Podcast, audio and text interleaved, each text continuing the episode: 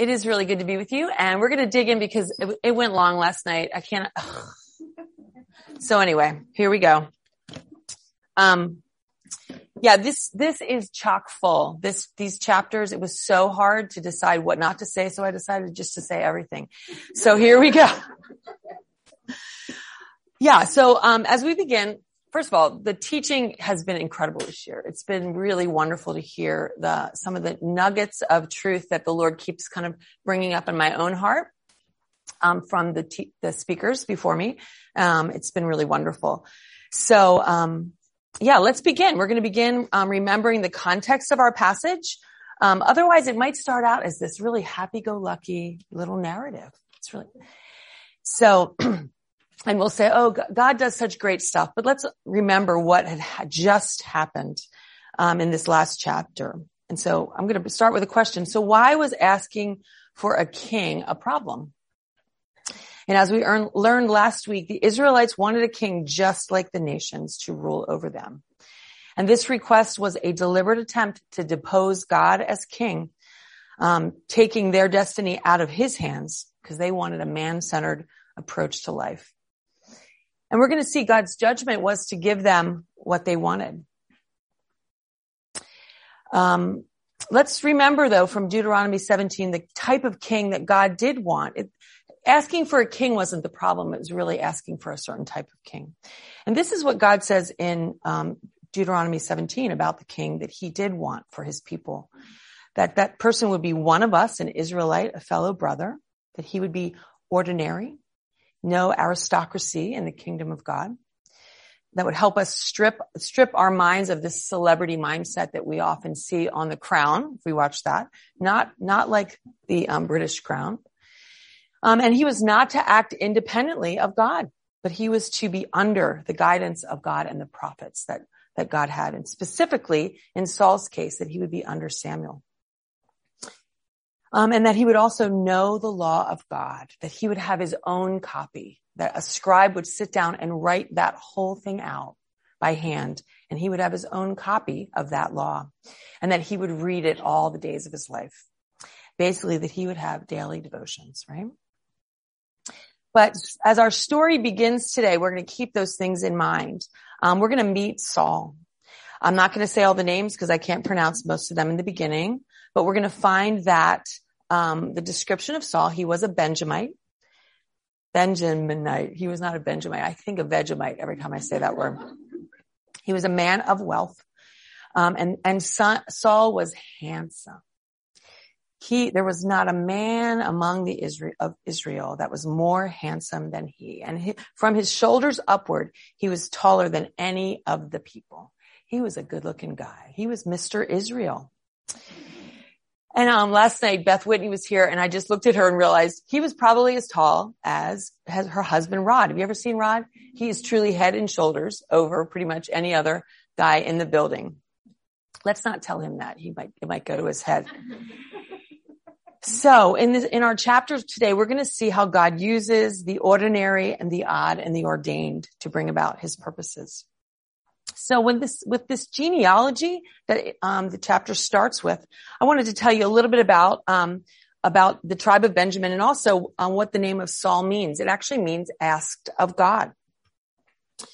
Um, and the tribe of Benjamin um, ha- was a bit of a mixed bag, as we'll see that that Saul was. Uh, many commentators call him a mixed bag. It's kind of hard to paint him as a rosy character, especially since we know the, the next stories that come. We know we know more about his life.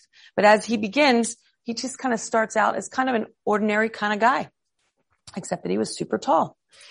Um, the tribe of Benjamin, this uh, Benjamin was Jacob's youngest son, and he was uh, Benjamin was the son of Jacob's most beloved wife, Rachel and she died giving birth to him.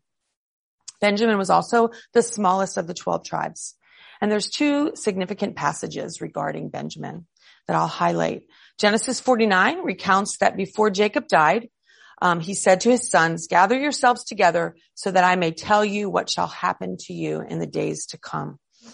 So he goes through the 11 other brothers and he finally comes to Benjamin and he says simply, Benjamin is a ravenous wolf in the morning devouring the prey and at evening dividing the spoil.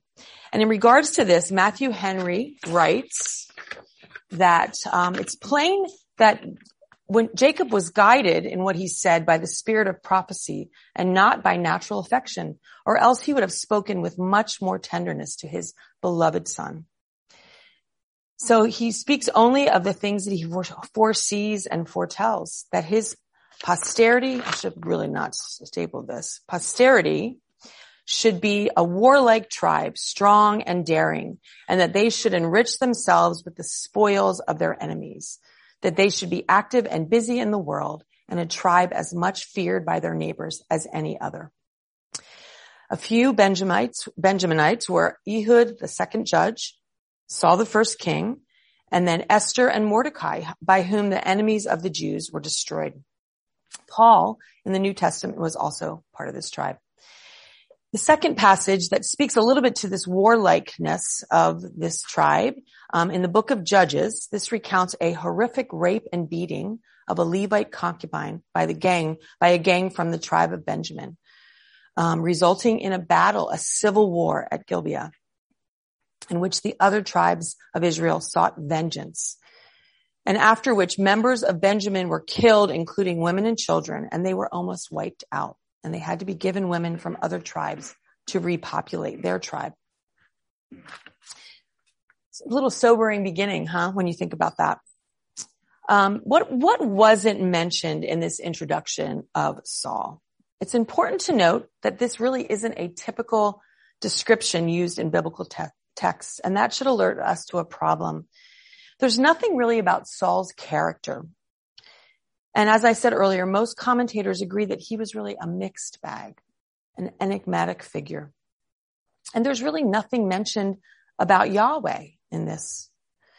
Commentators say that Saul reflected the spiritual state of the nation, um, of God's people. Um, there might have been some spiritual image, but their hearts were really far from where God wanted them to be. So we begin with a search for lost donkeys. Um, so it's interesting to think that Israel's, what we'll see is Israel's first king was led to the throne by three lost donkeys. Donkeys were a sign of wealth in those days. Um, when you lost donkeys, you lost wealth and income. It's kind of like losing out on a few months paychecks or losing your cars, and that would be an issue. Um, and we will see that we um, we often have no idea how God will use seemingly normal and annoying circumstances to bring about his purposes. So Saul took a servant as his father asked him to, and they searched high and low for three days. They went to multiple cities. They walked many miles. And when they finally came to the land of Zuph, Saul just basically says, I'm done. You know, we can't find these dang donkeys anywhere. I just really want to go home. My dad's going to be worried. You know, whether that was an excuse to get home or whether, whether he really was concerned about his dad, but he basically says, we're going to stop here. So interesting. And at that moment, we enter, Saul's servant takes center stage. Saul's unnamed servant, we never learn his name. He drives the story. And look, look once again how God uses ordinary people to bring about his purposes. In relationship to the kingdom of God, there are no minor characters. Everybody matters. So the servant suggests that they go see an honorable man of God, a prophet, to see if he can tell them where the donkeys are. So they also call him a seer, and a seer um, is actually a person who sees. They see visions, which are pictures or scenes seen in the mind's eye or in dreams or even with one's natural eye. God spoke to his people through prophets in different ways, and one of the ways was through visions. Accompanying the ability to see visions, a seer was given insight into what God was saying by these visions. So when the servant says this to him, in a way, they're kind of treating um, Samuel, who we'll see as Samuel, as like a fortune teller. You know, they weren't really talking about let's seek what he, what the Word of God says. they're really looking to find these donkeys still. And interestingly, um, Saul never seemed to have heard of him. He seemed actually totally indifferent to this. Um, and I kind of wonder, there's not much that the passage really says about that, that Saul says, most of the time he's just asking questions. Um, and he really doesn't, um, he kind of seems clueless. Maybe he was a little self-focused. Um, and we have to ask once again, was there any interest in Saul in spiritual things?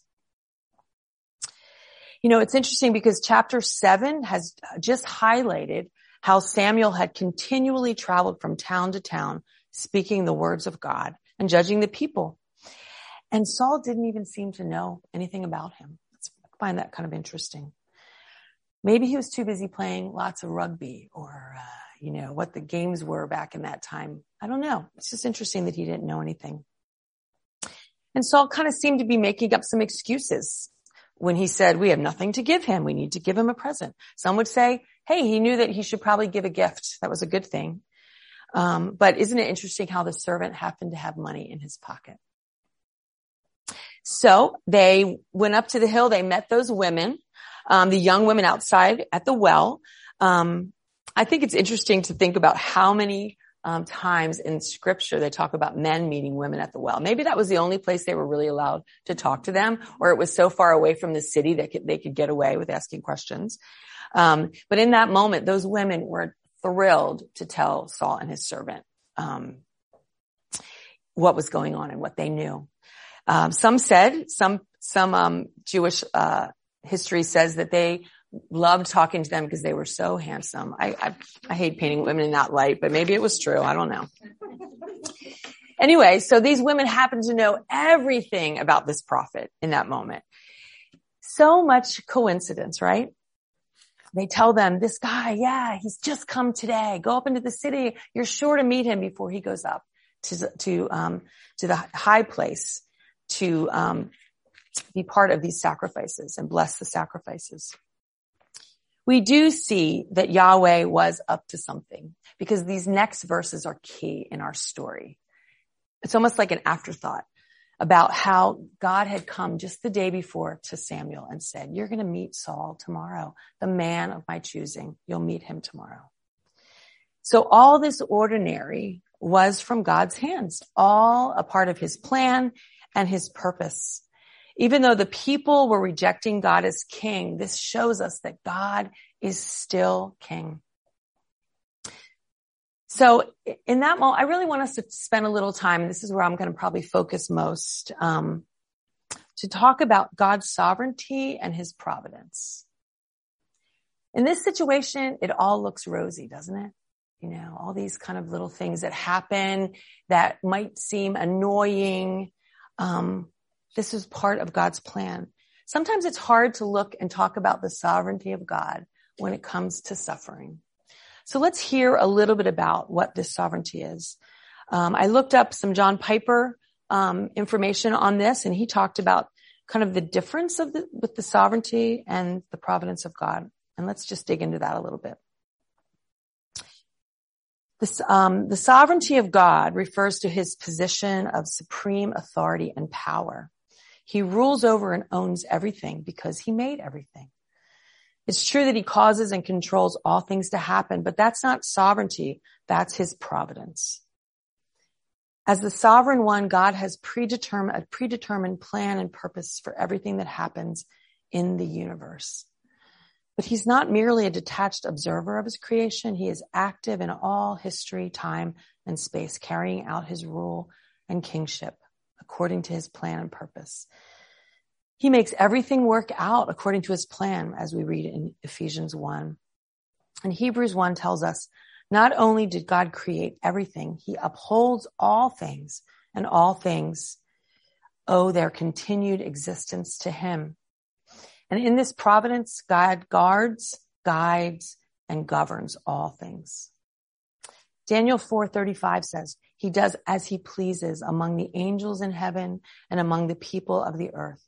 No one can stop him or say to him, what do you mean by doing these things?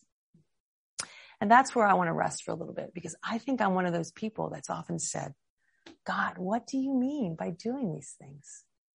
What do you mean by, um, you know, what do you mean by these, these times of suffering that I've seen in so many of your lives? Like I know so many stories that are in this room. I know times where we, God does one thing and then he does the same thing not too long later. That just seems so hard. And while in many ways we sing about the beautiful sovereignty of God over everything, many of our songs talk about that on Sunday mornings. We focus on those things. And it is beautiful to see how he does care and how he is sovereign over all things. Um, but there's so much, so many times that this can be a hard pill to swallow. I often say, everything God really? There's so much suffering and tragedy in this world. There's so much that doesn't seem to make sense. You allow this? You orchestrate this? God, this isn't what I was looking or hoping for. Yeah, those are my questions. They often come in the term. I, I often just say, really, God? Uh, more suffering, more sadness, more loss. How can this happen again? And as I was really, I get once again reading this passage, kind of thinking about those things, a lot of times in my own life and heart, I tend to kind of stiff arm God. I try to at least stiff arm him when I'm struggling with to understand him.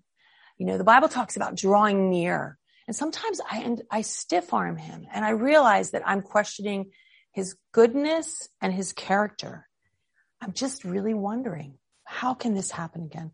So I, um, I decided to look for this book that was coming to my mind called Behind a Frowning Providence. Some of you might have heard of that book. I know years ago at New Life, people had recommended to read it.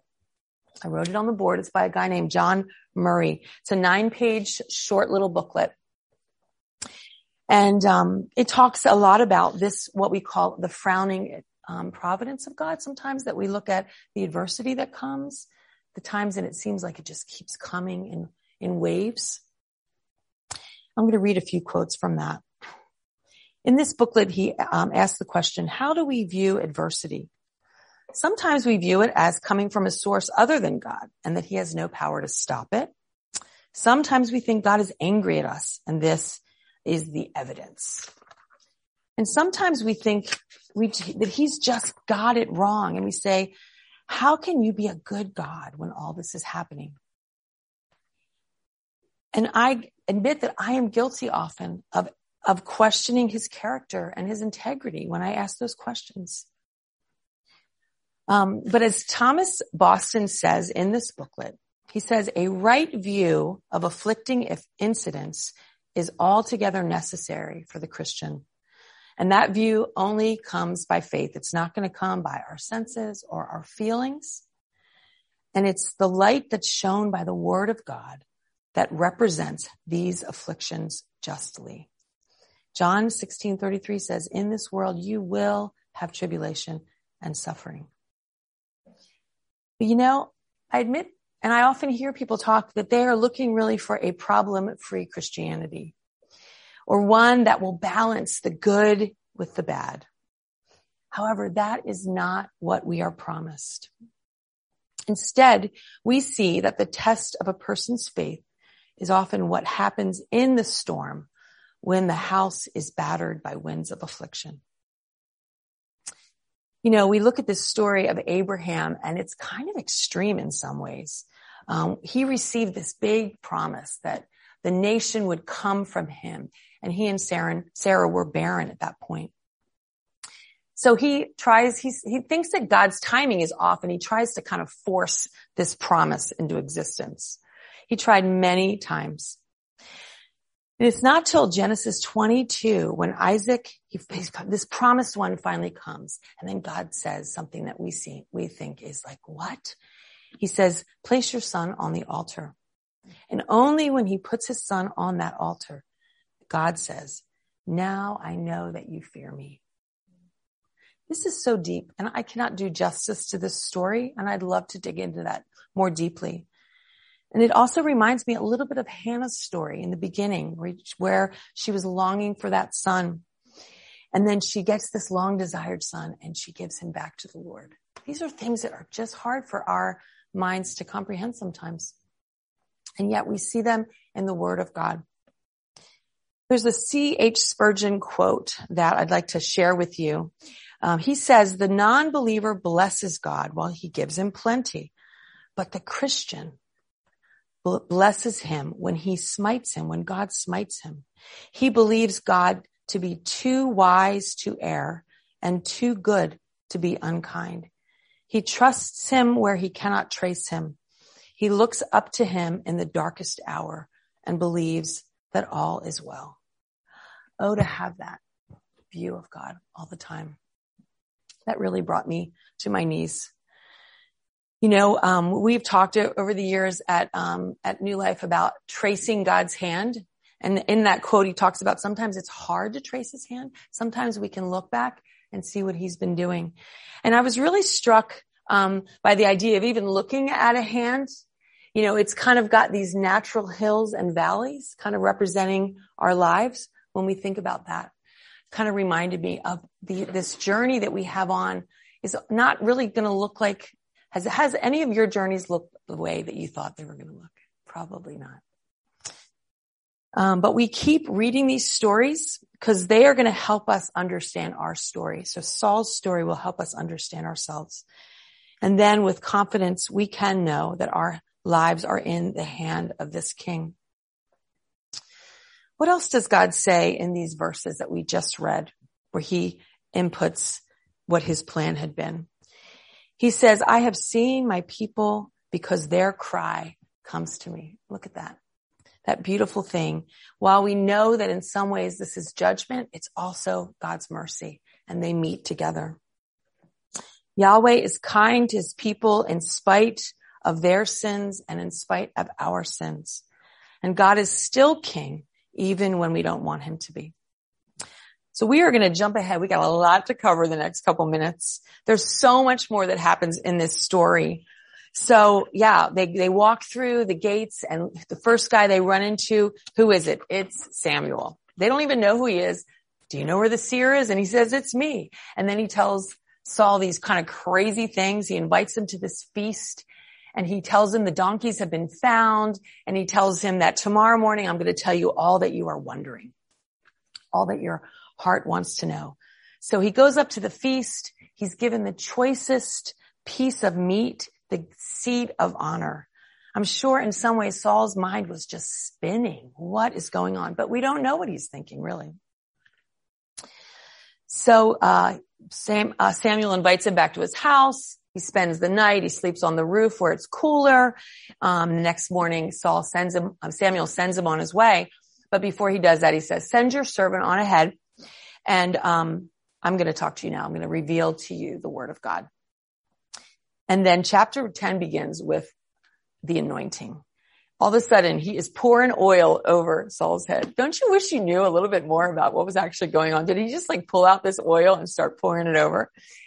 Um, and I'm assuming that Saul would know that this oil anointing was actually a consecration. Um, Saul, uh, Samuel says, you know, God is appointing you prince over his people. He doesn't use the word king in this instance. And you are going to save your people for this specific purpose, save them from their surrounding enemies. You're going to be consecrated to service, chosen for a specific task. And oil did symbolize God's spirit given enablement. And up to this point, only priests and some prophets had been anointed. And then Samuel kissed him um, as a sign of affection. Last night, um, Gail asked me, where did he kiss him? There was oil all over him. I'm sure it was a messy, the whole thing was a bit messy. And then Saul went on, doesn't say that he washed his hair. He probably went on with greasy looking hair, smelling like oil. Um, it's kind of interesting. And then uh, Samuel gives him these next three signs to confirm this anointing that it was really from God. So um, we go through those things. The first sign where he meets the men and they tell him the donkeys are found. And they also tell him, and now your father is worried about you. Basically the exact words that Saul had said to his servant in chapter nine that no one else had heard. Confidence that um, God really can control people under his authority and that God was listening the whole time and knew. And the next thing he said, he's going to meet three men on their way to sacrifice and they were going to be given two loaves of bread. And this was holy bread. It was meant for sacrifice. Um, and reminding Saul that he was truly consecrated and that the people would accept him and make sacrifices for him. And, and the third sign finally would be that he would come to a group of prophets. And it's interesting, they insert near a garrison of the Philistines. And then Saul would prophesy there. He would know all the words to all the songs that he probably never sang before. He would know all about God in that moment. The Spirit of God would rush upon him. And then he was given a task and he said, when the Spirit rushes upon you, um, and these three signs meet you, he says, do what your hands find to do. I'm going to stay there for a little bit because this was really tricky for me because as this all comes true and as he does prophesy, it never says that he did what his hands find to do. Commentators are kind of mixed about this, but um, the only other time that that actual phrasing is used is back in Judges when um, the Spirit rushed upon Samson and he was to do what his hands found to do, which was that he was to defeat the Philistines. In that moment, the Spirit rushed upon him and then he would go and fight. So, um, especially some of these preachers that I listen to that actually, there's one guy, Liam Goligher from 10th Press. He preached 96 minutes about these two chapters. So I'm doing good at like 30, 35. Okay. Um, he says that he didn't really do what his hands found to do. He prophesied and then he went on and then he met his, his uncle. Um, so was he supposed to, in that moment, go and fight the Philistines? Was the spirit enablement going to give him the power to, to fight these Philistines in that moment? We don't know. It is a question though. It's something that I think we need to think about. Did Saul do what God was enabling him to do? And also just as a side note as well, the spirit rushing upon him. We often think about the spirit coming upon us for as a means of our salvation, God saving us. But the Spirit also does come upon people to just enable them to do mighty things. It's not always salvation that it's referring to. That's a little bit, that, we could talk a long time about that, but that might be something for you to dig a little bit more into in your own study. And as I said, there's been volumes written about this. So maybe as these chapters go on, we'll hear more about that. Did Saul really know God or did God just give him abilities to perform certain things? I think it's pretty interesting. So then from there, he does prophesy and we see that, um, it's really interesting that we see in the next chap, in that chapter that people heard him. He was back near his hometown. People heard him prophesying and they were saying, who is this man that even Saul prophesies? It really sounds like Saul wasn't known for any religious, religious fervor and that they were really surprised. It's kind of, um, can be translated in our terms as wonders never cease. Even Saul is prophesying. That's kind of interesting. So he meets his uncle. His uncle questions him and notice that his uncle kind of keeps asking him, presses him. He probably noticed that his hair was super greasy and he smelled like olive oil. Maybe that was part of it. Like Samuel must have said something more to you. But it's interesting that Saul basically said nothing. He just said, he told me the donkeys had been found. Maybe he was in shock. Maybe he didn't really know what to think about everything. But it's interesting that they insert Saul did not say anything about the kingdom. So the next thing we see, we arrive at Mizpah. Um, it's kind of an abrupt thing. We come, they, he, uh, Samuel calls all the people together. And as you'll recall back, I think it was chapter six that Beth Ann taught about, um, or chapter seven, that, uh, the last, um, time they were in Mizpah was when God brought about that huge routing of the Philistines, not even, um, using the men of Israel. God was the one that did that. He brought that huge roar, whatever that was, and sent the Philistines into confusion. And then they were defeated. And they were given this re- resounding victory. So let's, let's, let's look at um, Samuel's opening speech at this occasion. So he brings the people back together. And then once again, he says, thus says the Lord, the God of Israel, I brought you out of Egypt and I delivered you from the hand of the Egyptians and from all the, the hand of the kingdoms that were oppressing you. But today you have rejected your God who saves you. And you have said to him, set a king over us. Next thing he says is now present yourself before the Lord by your tribes and by your thousands. Uh oh. The last time they had done this, which was the casting of lots, was back when um, they had defeated Jericho. And um, remember Achan? He had taken and some of the devoted things like against what God had asked for. And they drew lots to find him and then he was killed. So maybe they were a little worried. I don't know. And maybe that explains why we read in this passage that when they came to Saul, where was Saul? Couldn't be found. He had been anointed. He had been proclaimed king. First there was a private anointing and now this public proclamation and they couldn't find him. Where's Saul? Where's Saul? And they needed God again to, to find Saul for them. These people that were so convinced that they were going to be able to do this without God. They wanted a king of their own. They still were so dependent upon him to find their king once again. And they pulled him out of the baggage and Samuel presents him as this man that is head and shoulders above everyone else. And he says, they proclaimed him all, what did they say to him specifically? Um, hail to the king, basically, right? So they didn't, in a way, like, were they processing that he was hiding and yet they bring him out and they're hailing him king? Long live the king. That's what they said. The people still put their hope in Saul, regardless of what had just happened and how Yahweh had find them for him, for them. So I'm, I'm going to skip over this next section, but you know, we once again, Samuel's trying to put before them, this is what the king is supposed to look like. He puts the words of the Lord, he writes them down. This is what he's supposed to look like. He's supposed to look like the king from Deuteronomy 17 and everyone went their own way. And God inclined valiant men to support Saul. But then there were the mention of these worthless men who didn't follow him. And they didn't want to follow Saul. It's interesting. You wonder why, um, why they said this. They called them worthless men. Maybe they were saying, this isn't the kind of king we wanted. Once again, God, Yahweh seems to be the one that's in control. They didn't want to have a king that had to wait for the word of the Lord to rule them. What, are we still going to be under this invisible God? You know, they are wrong to, to doubt this way, but they are right maybe to say, can this man save us? And that's the question that we are left with. So let's look over some of the takeaways from this passage.